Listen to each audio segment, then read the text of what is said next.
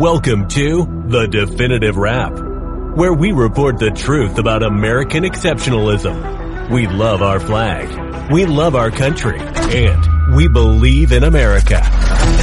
The Definitive Wrap, where we respect people of faith, the men and women in blue, and our support for Israel. And now, your host, Bela Seabrow on The Definitive Wrap.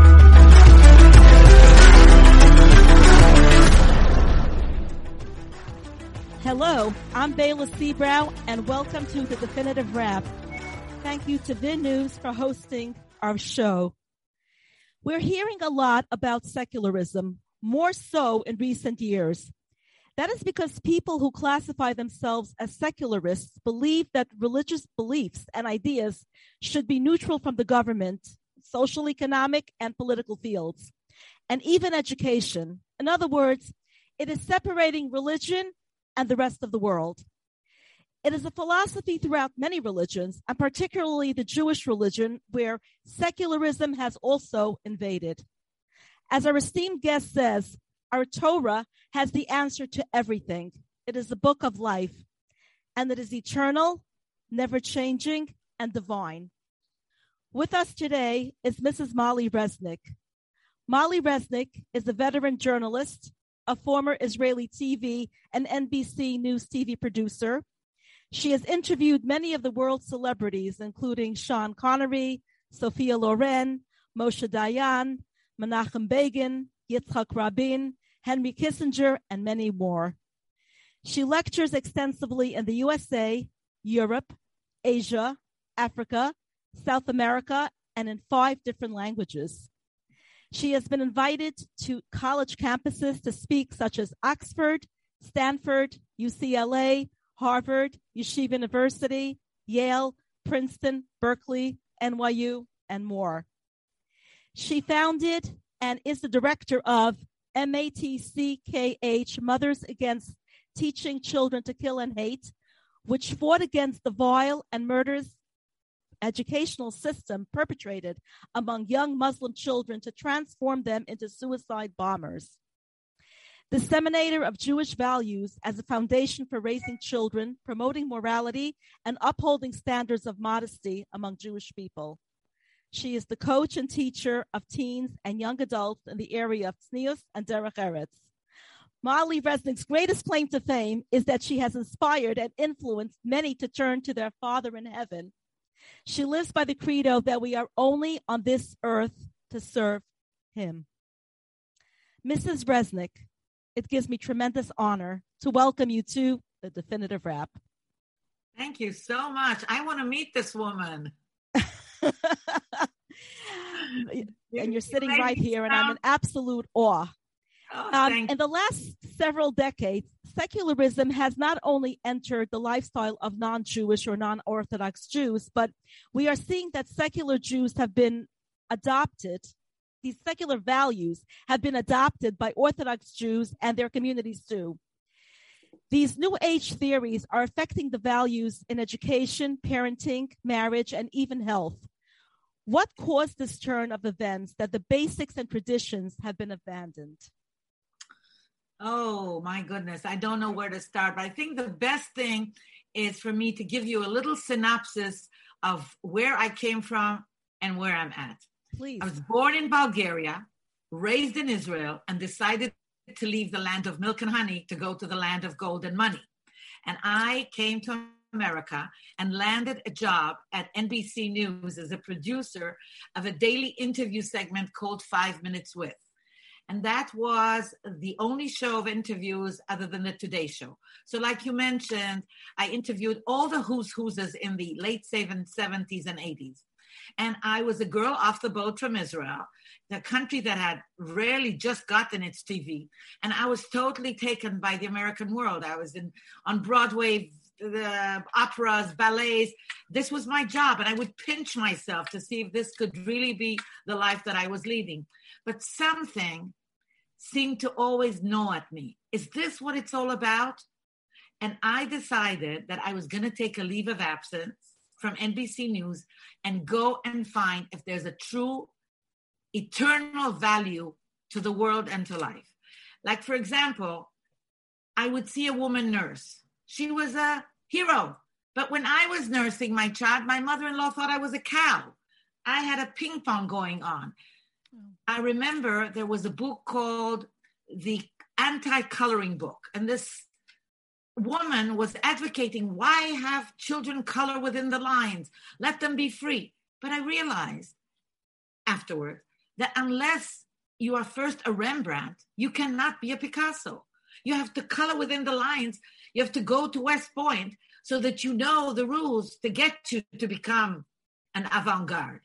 And so I took a leave of absence and I went from Panama to Peru to Machu Picchu to Rio de Janeiro. And there, in the midst of the most decadent culture in the world, I was tapped on the soul shoulder by a young girl who made me light Shabbat candles. And that mixture of awe and voodoo, because to me, this was close to voodoo, sparked something in me and made me think who was I? Right. What was I being led by? And I said, Oh my God, you exist. There's a purpose to life, there's a point to humanity, and I have to find out what you want from me. And because you did this for me without interruption, without any sadness, without any illness, I'm going to give up for you the five things that I hold most dear. And every year gets more embarrassing to say them pork, shrimp, lobster, champagne, and caviar. And I'm going to light candles because it was through the candles.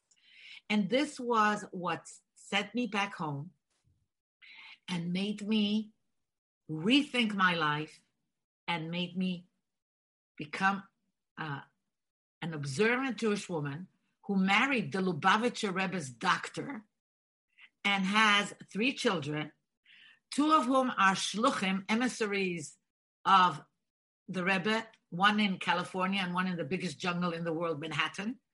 And the third is a man who used to be the editor of the Jewish press and is now just finalizing his last steps of his PhD. So, this is my background how I was literally transported from the ultimate secularism to godliness and a godly world. And what's frightening me today is to see how secularism is infiltrating our world, even in very insidious manner, our religious world. So I just thought I'd put that out there so people could have a little bit of an idea. And as you said, I do speak a lot of languages. My first language was Bulgarian. My second was Ladino, which is close to Spanish. My third was French, because my parents talked in French when they said secrets. My fourth was Hebrew when we emigrated to Israel. And my fifth is English. And then I went into a little Italian, a little German, a little Russian, a little Chinese, a little Japanese. It wasn't the question. But while I was thinking about my life, I was thinking I would never dream of not having something in the original. So if it's Moliere, it has to be in French, and Dostoevsky in Russian, and Cervantes in Spanish, and Dante Alighieri in Italian, and Hegel in German. I even learned Sanskrit. So I should be able to go into the Bhagavad Gita in the original. And it was I who translated Begin's speech when Sadat surprised him in the Knesset, 1977. Anwar Sadat, president of Egypt, comes and surprises Israel and says, I want peace. And he shows up. We're at NBC News in Manhattan, in New York. Who's going to talk which language? We're looking for simultaneous translators. And guess what? Tom Brokaw says Mali knows both Hebrew and English. So they take Mali, that's Moha, and put me in 30 Rockefeller Center, and I am sitting next to Mr. Henry Kissinger, Secretary of State, and I am translating Begin's speech from Hebrew into English. Wow. NBC News doesn't have a person to simultaneously translate. I'm doing my first ever simultaneous translation, and I'm doing a pretty good job. But Begin was a very heartsick Yid, a, a Jew with a lot of fire in him of Judaism, and used to quote the Torah and the Tehillim verses of our Bible and our Psalms. And at that point, silence on NBC News because this one did not understand a word he was saying. So here was this girl who knew all the other languages but couldn't translate her own language. And when I focused on that, I said, Oh my gosh, you have a lot of learning and catching up to do. Wow. Wow. That's fascinating. Oh my goodness. It's I'm I'm just I'm speechless. it takes a lot to get me that way. Look, I am. Look, I am. Mrs. Resnick. It's ginger ale, by the way. Oh. It looks like one. Enjoy. Thank you. Mrs. Resnick, for your book, um, Forsake Not Thy Mother's Teachings, um, you interviewed 12 personalities. Thank you. Yeah. what a book. Um, so, in interviewing those 12 personalities, you also interviewed uh, the chief rabbi of Russia. That must have been a fascinating experience for you, particularly because although there are differences, Marxism and secularism do agree that socialism is a good system of government. so, that said, um, please tell us about that interview um, with, Rab- with the chief rabbi and what he has seen, because even though Marxism no longer exists in Russian society, there are still a handful of Russians that uphold his views. Okay, so first of all, let me tell you that I am very good friends with the entire family, and I spent 15 days being his guest in his house in Russia, in Moscow. I went to speak there, and it was one of the most exciting, beautiful visits that I've ever had in my entire life because to see what this man and his entourage have done to regenerate, to bring Judaism to the forefront is beyond comprehension. The restaurants, the number of people who are observing, who are living, who are learning in Russia was amazing. And so after having spent that and done over 20 interviews in different parts of wow. the city and the country, I, I was so taken by him. I must say, I think that he is a phenomenal creature, individual.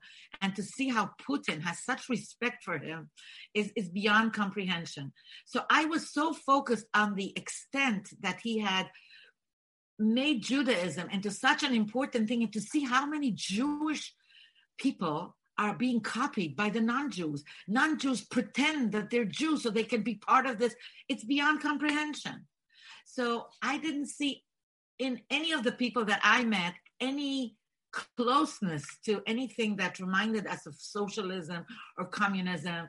And I must have been blind if it was there that I didn't see it. But all I saw was this love for God, this belief that we are there to get every Russian Jew to find his heritage and to become a member of his people. And that was really the only thing that I saw.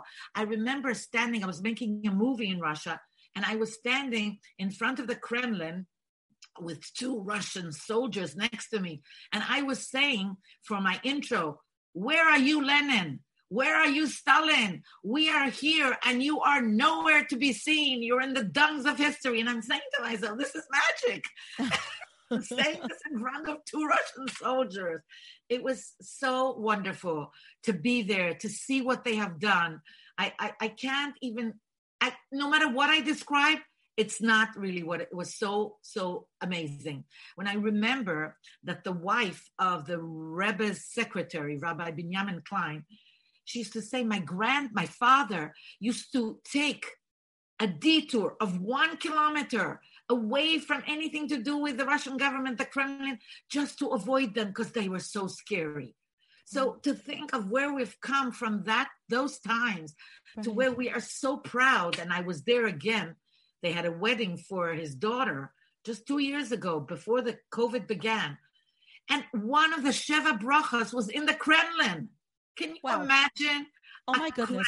Making a Sheva Brachas for a Jewish girl. It, it's beyond comprehension. It, it, Every one it must have been brachas. one heck of an experience for you. It was. It was really you. It's so funny how you landed on saying Rabbi Lazar, and he's one of the people I really admire most. I'm very friendly with his sister and with his mother and with his children, and I've spoken for them. I, you cannot have chosen a family that has made uh, such an impression on my life. Right. What is Jewish life there now? Like there now? What is it What is it like living there as a Jewish person? Well, honestly, I, I really was among the people who were running the place. I did not go into the into the caves or whatever there is, if there is that. All I saw was beautiful buildings, people learning seriously uh, Hasidus and Really? Gemara and Torah. Can you imagine that you could feel that way living in America, the greatest country in the world? Wow. It's just beyond comprehension. I, I, I have no words to say what a great a great place it was for from my experience as a Jewish person traveling South Africa and Europe and but Russia was it. Right. I'd love to travel with you. My pleasure. um, Mrs. Resnick, I remember watching a documentary where pregnant uh, Muslim mothers to be were interviewed, and they said that they hope that the child they are carrying will martyr themselves. Mrs. Resnick, you have done so much and continue to influence good in this world. Please tell us about the organization MATCKH, Mothers Against Teaching Children to Kill and Hate, that you founded. Tell us about this organization. Well, when I first started it, it was I was on a plane and I landed in New York and I bought the New York Post and there was a photograph of a young girl and the caption was I will blow myself up at the gates of Jerusalem. And then the whole story was about this educational system. And I said, it can't be true. It can't be true. And I investigated and I got very involved with governmental officials and secret and, and, and senators. And I found out that it's not only true, but it's so prevalent. And I decided I'm founding an organization called Match, Mothers Against Teaching Children to Kill and Hate. And nobody wanted to listen. It's not true. It doesn't exist. I had the hardest time with Jewish organizations. And it was it was unbelievably impossible to reach anyone. And then finally I made a movie and I made it on August 2000. Anyway, I made that then. And a month later, they blew up the towers. And in my movie, I said, they will come to America. They will come to New York. They will come to Detroit. And a, month later, it happened. So it was such gratifying in a way that you were no longer talking to the wall. And thank God by now, it, you don't have to convince anyone that there's the educational system and that they're uh, brainwashing little children and doing the most vile thing that you can do to a child. What do you teach a child? To be good, to be kind, to bring about uh, love to his friends. And here they are saying, blow yourself up so that you can be a hero. It's it's the greatest child abuse in the world. I was working so hard at the time to try to bring it to the realization of, of, of our Jewish organization. But I think now you don't have to convince anybody that this is happening. And it's thank God it's just not happening like it used to. Do you remember what it used to be like in Israel every other week or Right, another right. bus blows up a pizzeria? It was horrible. So it was it was really quite um, a difficult thing to do, but I, I'm glad I was I was gratified that I was able to pierce through. Right. So, did you have a staff, or ha- what? Did, what did you do to you know to promote to promote um, anti-hate? Because that's basically what you were doing. You were promoting anti-hate. So I had a group of women. I was living in Detroit. My husband had been invited to be the head of hypertension at Wayne State University Hospital. So I was living in Detroit, and that's where I started it. And what we did, as we being a television producer, I always thought, how do I get people interested? So I decided we're going to start writing letters. It was people used to write the uh, the HIV, and they would write letters. And so we write we wrote letters to Palestinian children. Why do you hate me? I don't hate you. I love you. Right. And we made quilts out of them. So we went into schools and had quilts done, and the media came to cover it. So the way we got the media to cover it is by creating media events. And so it moved along. uh, And, and so the staff was people who heard about it and wanted to join. We used to work around in my dining room, my kitchen, in other people's dining room. It was really extremely effective. This uh, whole idea of sending letters, and we were going to send them. How do you send them? So we got different. Uh, Hillary Clinton was going to help us at the time before 9 11. Oh. It was so interesting that people were suddenly waking up because we were going to schools and getting children. So you have a headline. Uh, uh, match uh, activists uh, arrive at Beis Yehuda school or something. So it becomes a story. So my NBC expertise kind of helped me. By then I wasn't there anymore, but helped me to think of how do I get NBC to want to cover it. So that was very helpful using all the media techniques. Right. And is it still active today? Well, it's active in the fact that it exists in in in in, in name, and there are people who are still interested in doing things, but there's nothing to do in actual fact, like going to schools. It's not happening like it used to happen. So we, in a way, with other people, achieved our goal that it was known, and they they said they stopped it. To what degree, I don't know. I was in South Africa when I was in South Africa, and it was quite a few years ago. But I met with all the people there, and the, the PLO ambassador came and said, This is all lies, this is all untrue. So they made a 60 minute speech. They had me and him on. And again, to create such a furor that people should hear about it was a big success. Well, that's, it's fascinating.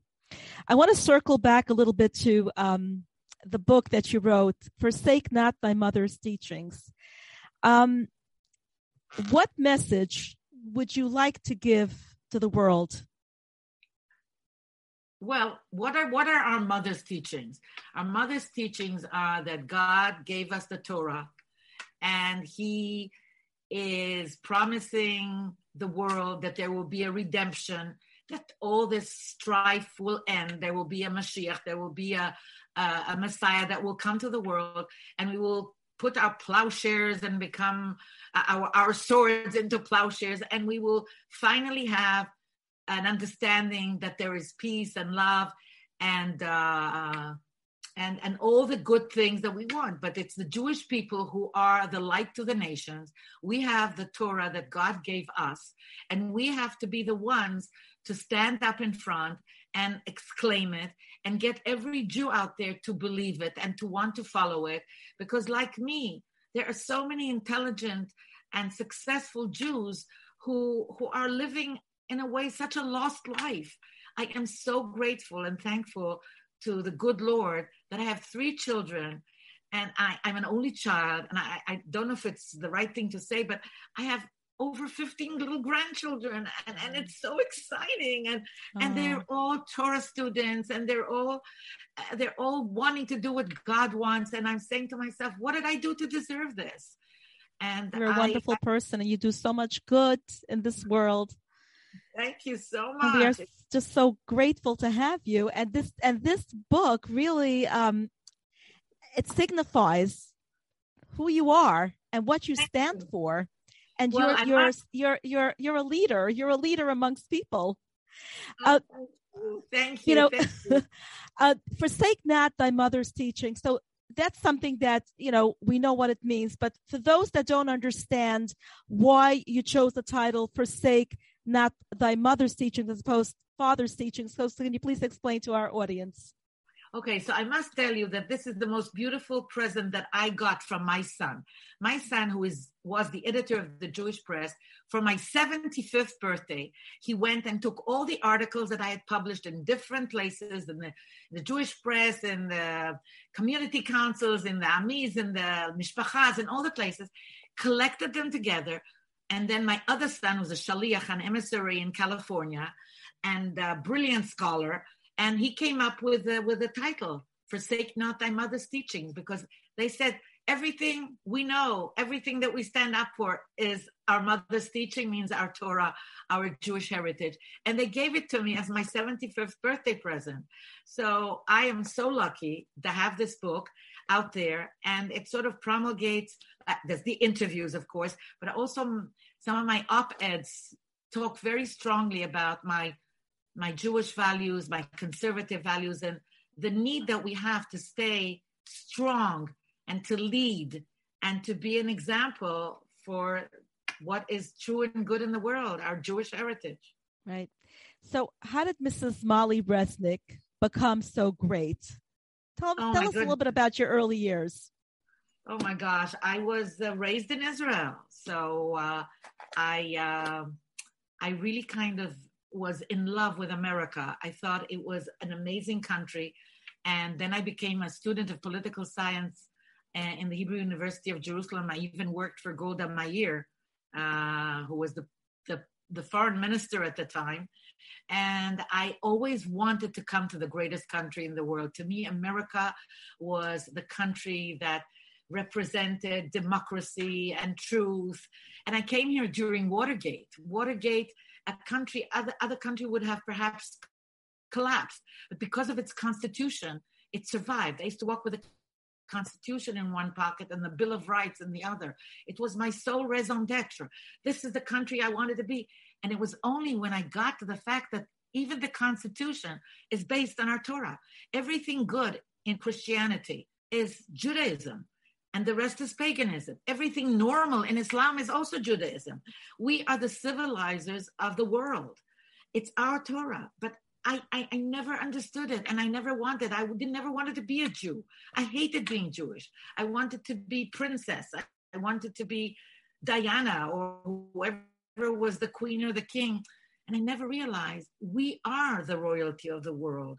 We Jews, we were given the mission to promote what is great about being a human being. And it's straight from the Torah. And that's it. And we can be proud that we were born to be there. You, I, and every Jew in the world. But being a royal person means you have a lot of work. It's not just yes. wearing a crown. It means you have an obligation to go out there and to promote the right things and make sure that you spend every day that you can to get other people to to be what you believe is the right thing. And to set an so example. Right, exactly. Well, you, you are, are definitely a, a, role model. Yeah. Mrs. Resnick, thank you so very much for joining us today. I will end with your quote that I read Life is not about us, our feelings, or our emotions. It's about what we are on this earth to lead a healthy, meaningful, godly life. Amen. Thank you to VIN News and thank you to our audience for tuning in. Thanks for listening to The Definitive Wrap with your host, Bela Seabrow. Be sure to tell your family and friends they also can catch The Definitive Wrap on Apple Music, Spotify, Google Play, and your favorite streaming service. See you next time on The Definitive Wrap.